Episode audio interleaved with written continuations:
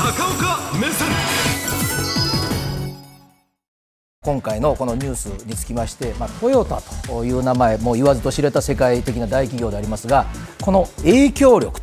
というものこれ消費者に対してそれからその自動車業界全体に対してあまりいい方向で力が使われなかったなということを検証してまいりたいと思いますが、えー、写真に今出てきました。私は今触れました。ランドクルーザー。それから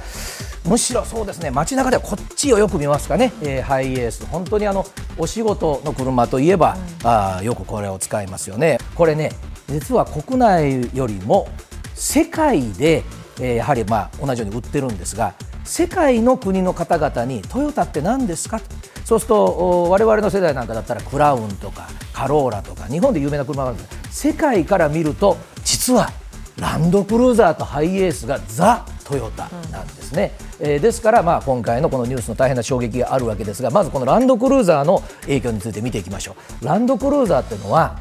あの四輪駆動なもんですから基本的にはどこでも世界も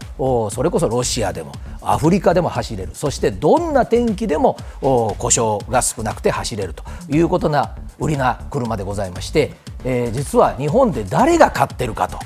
おお得意様を見れば分かります。はいこちらです。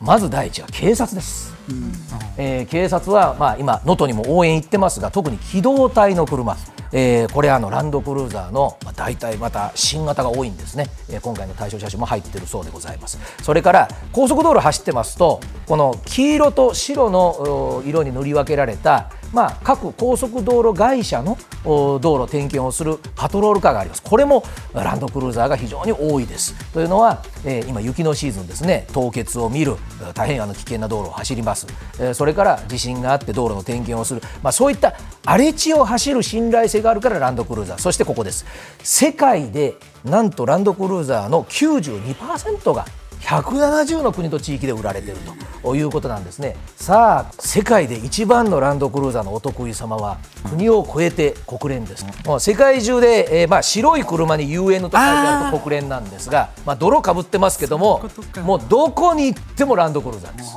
ですから、まあ、国連だけではなくて、まあ、国際的な人道援助団体も大変なお得意様ということになります、うん、さあそして、えー、先ほど名前が出てきたもう一つのハイエース、えー、これもあのテレビご覧の皆さん本当に街中でよく見ます。まあ平たく言えば救急車に多いですね、えー、ということもあります。でこのハイエースとランドクルーザーはある意味名誉なことですがしかし、まあ、メーカーとしては嬉しくないあの1年間で盗まれる車のランキングのどちらもトップ3に入ります。で大体外国に転売されるということがありまして私あのアフガニスタンで乗ったランドクルーザーはなにわトヨタっていうステッカー貼ってありましたのであれ多分大阪で盗まれたんですね、まあ、そういうようなあ人気車種なんですけれどもさあトヨタ自動車というのは我々は車車と思ってますけれどもやはりねもう今自分の会社だけじゃないんですね。自動車業界全体に、えー、トヨタのグループ企業が何か起こすと影響がございます。それが今の自動車業界こうなってます、えー、トヨタ本体も、えー、車の自動車があり、え、そして、まあ、あデータを不正に、まあ、作ったと言われている、え、自動食器ダイハツ日野自動車。これは、まあ、要するにグループ企業そのものに入ってます。で、えー、この中からトヨタの今申し上げた有名な車の部品を提供しているので、まあ、全体の影響ももちろんありますが大体トヨタはあの4年連続世界1位です。1000万台を超えてます。売り上げがね、えー、ところがですねここのまあ、グループ企業が作ったエンジンだとかあるいは車の重要な部品を、まあ、共同開発したりあるいはあもうこちらで作ってるんですけども売る時にはマツダとかスバルとか違うメーカーのお名前になってるというのもですね自動車業界はもう頻繁にやってるわけですね。そうするといやトヨタの話だから私は違うメーカーだから関係ないよねと思ってるとですねいや実はあディーラーさんに行って聞いたらあごめんなさいあのお宅の車のハンドルのここのところはトヨタから買ってましてみたいな話になるんです。で、えー、今回の背景ですが、はい、こちらをご覧いただきます。あのやっぱり続きました、あの2022年から本当にもう2年ほどの間にですね、えー、日野自動車というのはトラックで大変有名なところ。ここもデータの不正でした。大体みんなデータの不正なんですね。でダイハツがあってそして今回のエンジンのデータの不正です。あの昨日の第三者委員会の説明はですね